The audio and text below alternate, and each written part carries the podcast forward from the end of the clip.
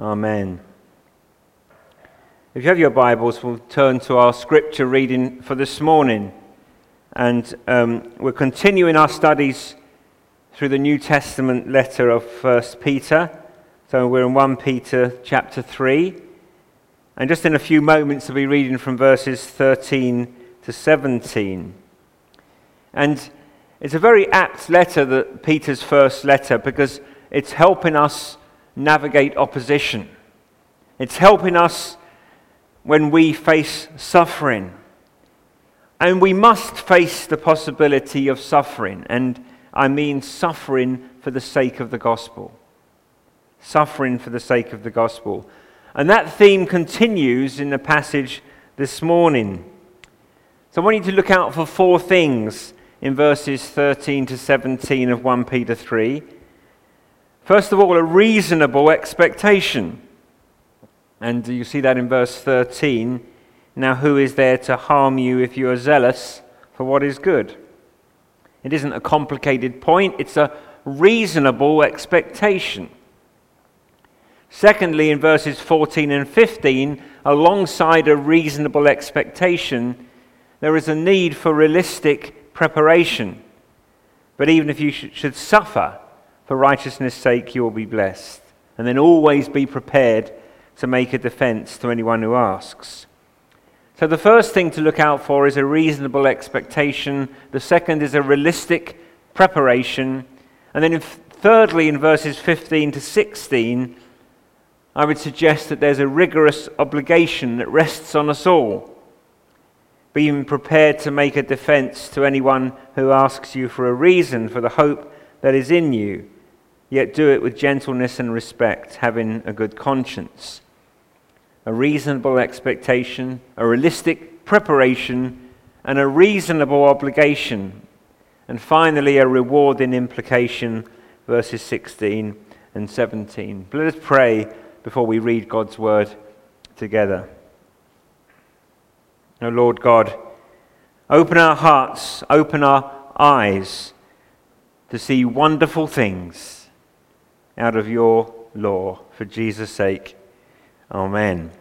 So 1 Peter in verse 13 of chapter 3 Now who is there to harm you if you are zealous for what is good? But even if you should suffer for righteousness' sake, you will be blessed. Have no fear of them, nor be troubled, but in your hearts honor Christ the Lord as holy. Always being prepared to make a defense to anyone who asks you for a reason for the hope that is in you yet do it with gentleness and respect. Having a good conscience, so that when you are slandered, those who revile your good behavior in Christ may be put to shame.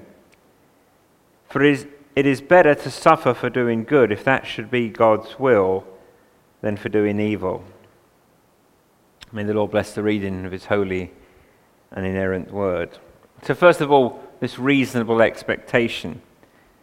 I don't know, I'm I always get in trouble when I say, Do you like such and such a TV show? But if there's anyone here who likes the TV comedy Dad's Army, I'm a big fan. I'm a big fan of Dad's Army. And uh, it's, you know, it's, it's the home guard during the Second World War, a little, bit beyond before my time. Um, there was Captain Mainwaring and uh, Corporal Jones, wonderful characters. Wilson, remember Wilson? But the Home Guard was comprised of retirees, and you know, Mainwaring was a bank manager, and former soldiers and people who were either too old or disqualified from serving in the theatre of combat. And so often the Home Guard was actually ill equipped, a motley crew of eccentrics and misfits, a pretty fertile soil for comedy. But my favourite character of all is a rugged crafty Scotsman, Private James Frazer. And uh, I wish Murray was here because I love him, but um, who, being Scottish, was irretrievably gloomy. I'm not, I'm not stereotyping at all. Um, you know, I've got a family who are Scottish. But as, as the ridiculous antics of his unit got worse and worse and worse and worse, he used to punctuate the dialogue with this catchphrase. Remember it? We are doomed. and I wish I could say it in a Scottish accent, but we're doomed. And if you look at verse 13, Peter wants to make sure that the sort of pessimism that responds to every challenge with Private Frazer's, exclamation, we are doomed, has no place in the Christian life. See, there is a reasonable expectation that those who see you zealous for good works are not going to respond with anything but gratitude. If you are kind and servant hearted and you show integrity in your workplace and in your family life, if you are a good neighbor, people typically respond to that with a welcome. If you turn on your television, you see disaster after disaster, horror story after horror story. I've reflected before here in the pulpit in the last few weeks that 2020 has been quite the year. We, you know, because of what's happened since, we've completely forgotten about the Australian bushfires, for example. But there's been horror story after horror story, and it's easy to begin to feel that the world is this dreadful, dark place, and we have to circle the wagons and retreat from the world and keep it at bay at all cost. We are doomed. And it's an attitude that quickly and easily creeps up on us. But pessimism is not a Christian attitude. Paul, Peter, I mean, wants us to face the world with open hearts and a resolve to serve. My friends, now is not the time to pull back from our neighbors, from engagement. Now is the time to press in. His first readers were beginning to face opposition for following Jesus, and it wasn't yet acute. It was just slander and social and you know, and you know, social um, distancing, if you like. I, I can't get, think of a better word, but but there is worse coming for Peter's first readers. History tells us, and Peter wants to equip them in the face of growing opposition, not to withdraw, not to push back, but to remember that we should have a reasonable expectation that if we are zealous for doing good, there is no one typically, usually, who will harm us for doing that. Be zealous for doing good.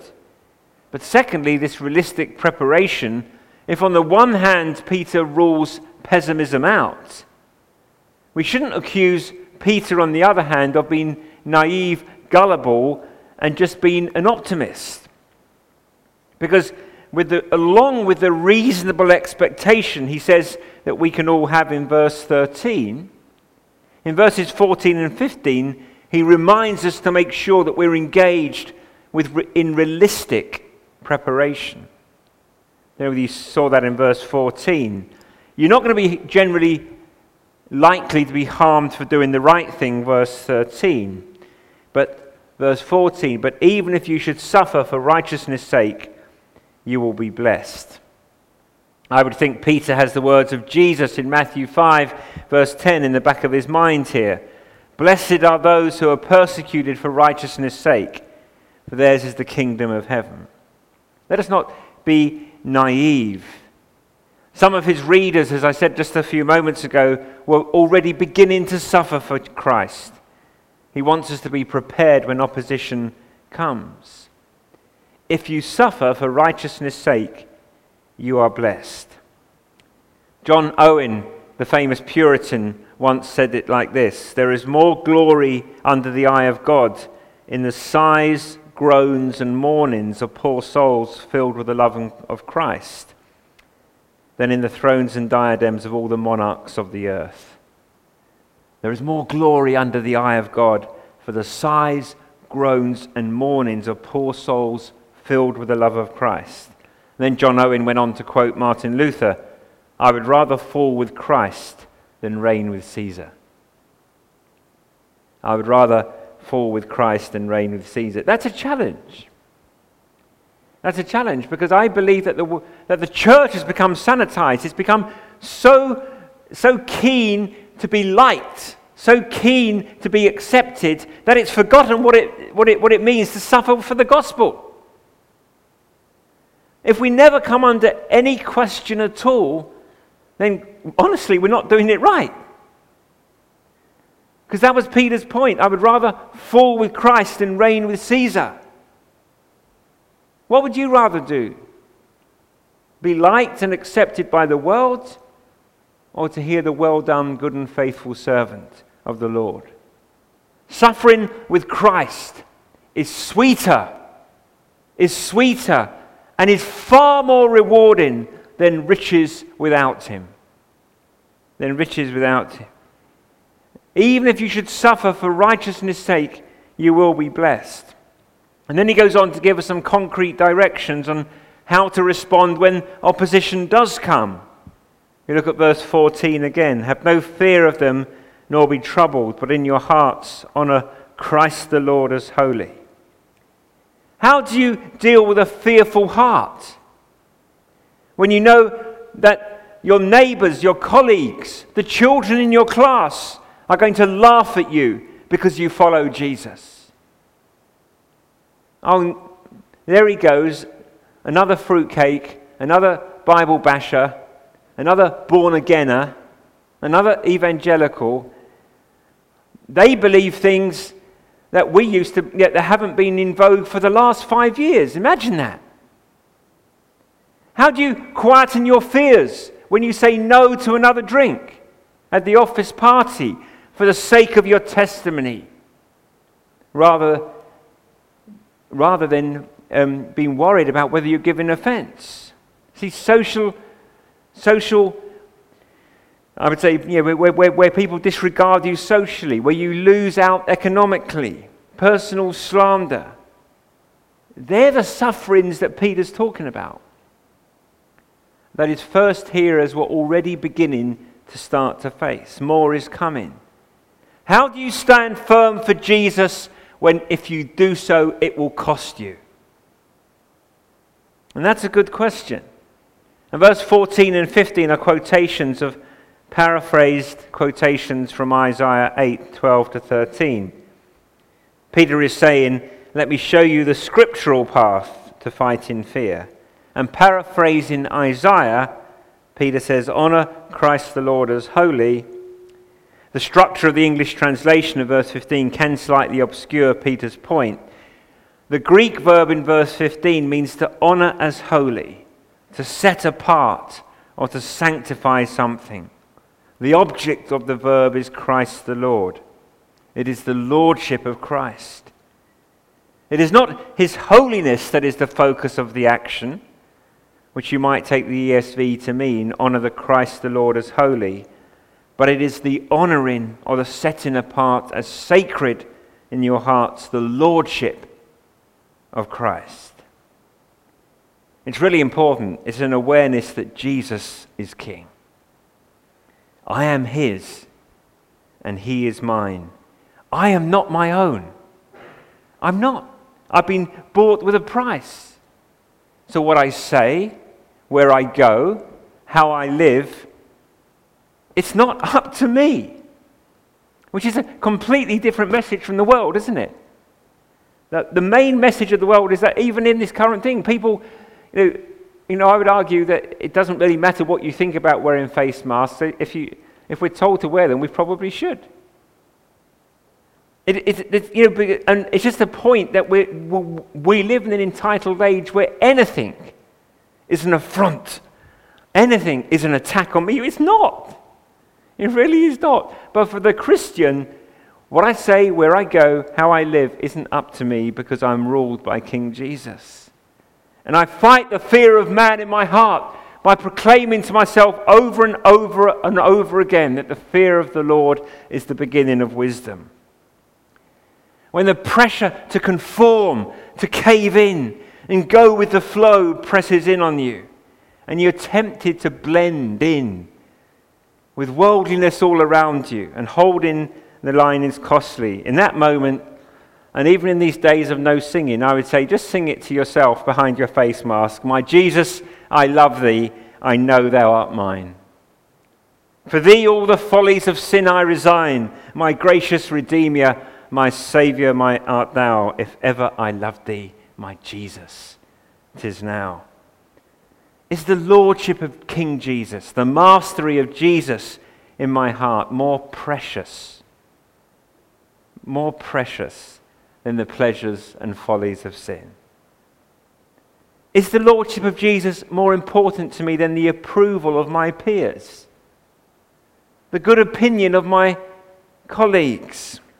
Preach Christ as Lord to yourself.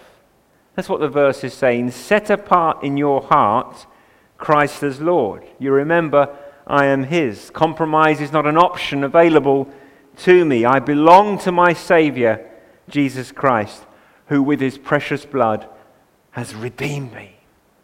But there's more to do. He wants us to prepare for suffering. But He doesn't want us to build our walls high and out of reach of anyone who might conceivably be hostile to Christ or to the gospel. If, you, if you're reading your Bible and if you're uh, praying for the Spirit's help, Peter doesn't expect Christians to retreat into holy huddles with no non Christian friends. If that describes you, then again, something is wrong. So we need to get ready for what is coming. We need to fight the fear of man with the stronger, sweeter, purer fear of the Lord, setting apart Christ in our hearts as Lord. But having done that, we need to open our mouths and speak up for Jesus. Look at the second half of verse 15. Always be prepared to make a defense to anyone who asks you for the, a reason for the hope that is in you. Notice those two words, always and anyone. What is the scope of Peter's command? Always be prepared to make a defense to anyone who asks you for a reason for the hope that is in you. Always ready for any question from anybody. That is the duty of every single Christian.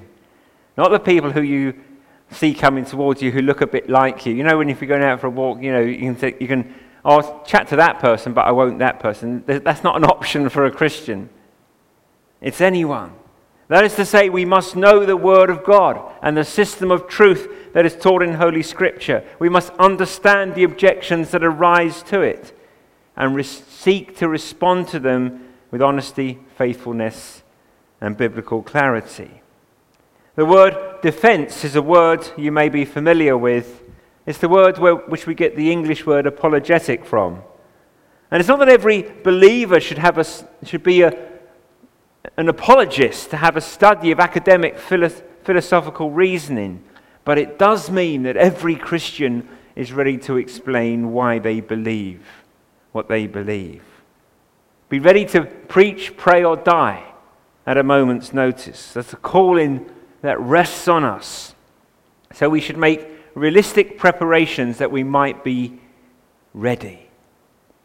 And thirdly, a rigorous obligation. As we do that, in the third place, there is a rigorous obligation resting on us. Let's just look at verse 15 again. Always be prepared to give a defense to anyone who asks you for a reason for the hope that is in you. Look who initiates this exchange that Peter is envisaging here. This is a conversation between a Christian and a non Christian. The Christians explaining their faith, who initiated the conversation? Always be prepared to give a defense to anyone who asks you for a reason for the hope that is in you. The initiative comes from the non Christian dialogue partner. Now, this is fascinating.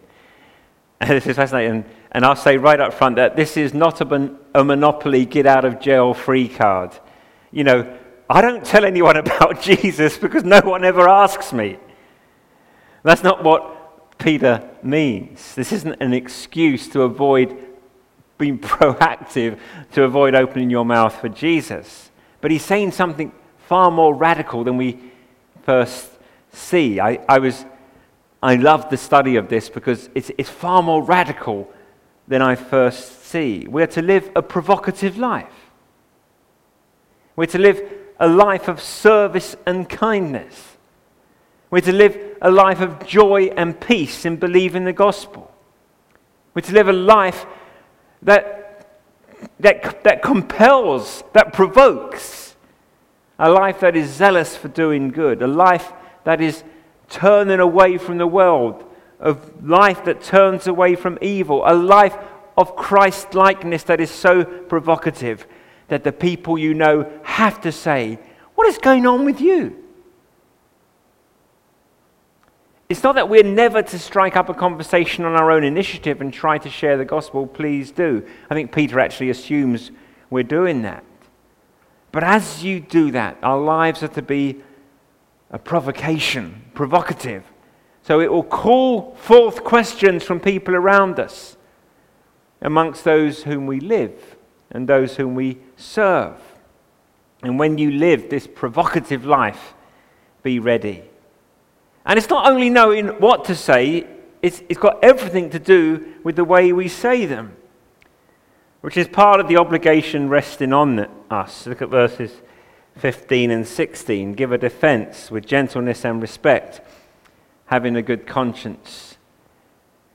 It isn't that, you know, that you, you know, that if somebody cuts you up, that you get out the car and sort of kick them in the knees, and then as you leave, you just throw a tract at them that doesn't quite, you know, that's not quite the idea.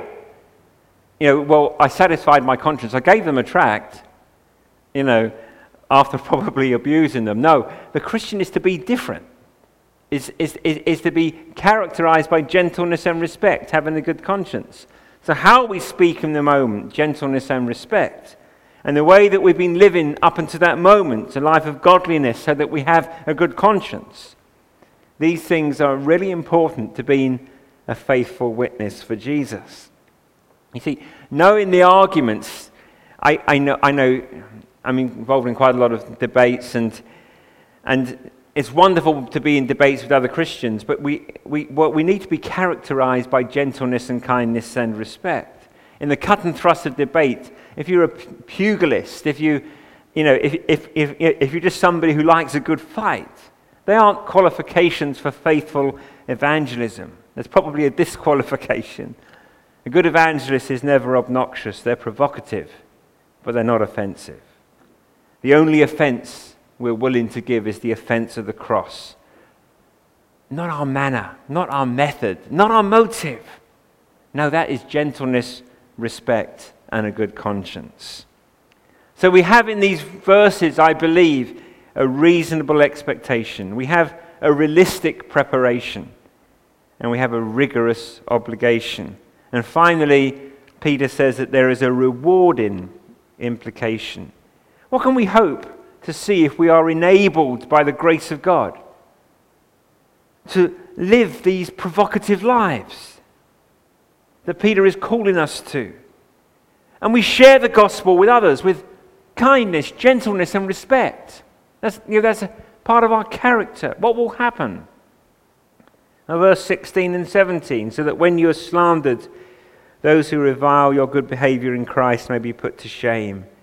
For it is better to suffer for doing good, if that should be God's will, than for doing evil. So there are only two possible outcomes from evangelism. There are only ever two outcomes from evangelism. Either people believe the gospel or they reject it. You share the gospel, and either they believe the gospel or they do not believe the gospel. And in some ways, that is what verses 16 and 17 are pushing to the fore. That those who do not believe will come to understand in a very direct manner what verse 12 means when it says, The face of the Lord is against those who do evil. Christians who suffer for doing good because the Lord wills it for a season find in their trials opportunity to make much of Jesus, an opportunity to show the world. Psalm 23 Even though I walk through the valley of the shadow of death, I will fear no evil, for you are with me. Your rod and your staff, they comfort me. I have a Savior who is more than enough for every trial through which I may pass. We have the opportunity to, to display His sufficiency in our sufferings. For those who do not bend the knee to Christ, Peter says they will suffer for doing evil. And he says they will be put to shame, and if not in this life, in the life to come, because the face of the Lord is against those who do evil. So the inference here is not really that hard to see, but it's awfully sobering. Some will embrace the gospel and come to trust in Jesus Christ, who is our Savior, and others will face the justice of Christ the Lord only as judge. This is truth, but it should make us urgent and it should make us burn with compassion for those who do not yet know Jesus as Savior. And everyone, not only in this room, everyone in the streets outside, everyone on the fells out there, will fall into one or other of the two categories. So let me just pause and exhort you to make sure as you hear the good news about Jesus that you respond in faith. Because the face of the Lord is against those who do evil. That is the gospel message. He is warning you, calling you, exhorting you, inviting you to flee the wrath that is to come and to trust in Jesus Christ. The extraordinary point that Peter is making in the passage for all of us who follow Jesus is that we believe, we see that the separation does take place between believer and unbeliever. Because if you don't believe that, you won't be urgent about it. That there is a separation that takes place between believer and unbeliever. And one day, that separation will be eternal. And Peter is saying that God will use your witness here, your provocative life, your opening your mouth to give a reason for the hope that is in you. When people say, Why are you able to suffer the way you are? Why do you do it like this? Why do you do it like this? Please resist the temptation to be British and say, Oh, but just say, Because Christ lives in me. I am his and he is mine. And I pray that He will use us to bring His eternal purposes in salvation and in judgment to pass. Destinies are being worked out in response to our witness. That's what Peter is saying. Live provocative lives. Be willing to give a defense. We should feel the weight of that. The Apostle Paul felt it. To the one, we are the aroma of life leading to life. To the other, the aroma of death leading to death. And who is sufficient for these things? I'm proclaiming Jesus, and some are responding in faith, and some are rejecting him. Eternal destinies have been worked out, and it's an enormous pressing burden. Who is sufficient for these things?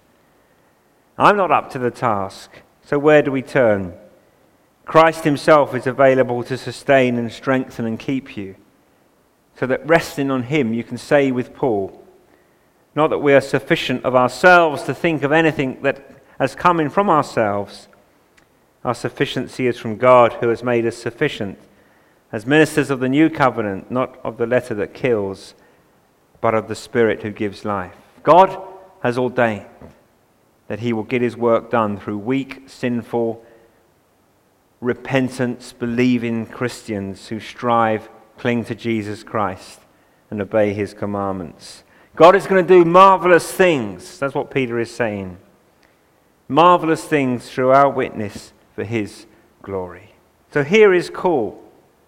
Don't flee into a Christian ghetto that we build for ourselves as a way to maintain our own sense of security, but live with an outward face and turn towards your neighbor, your colleague, your friend, your family member with good news and it is the best news ever that Jesus saves.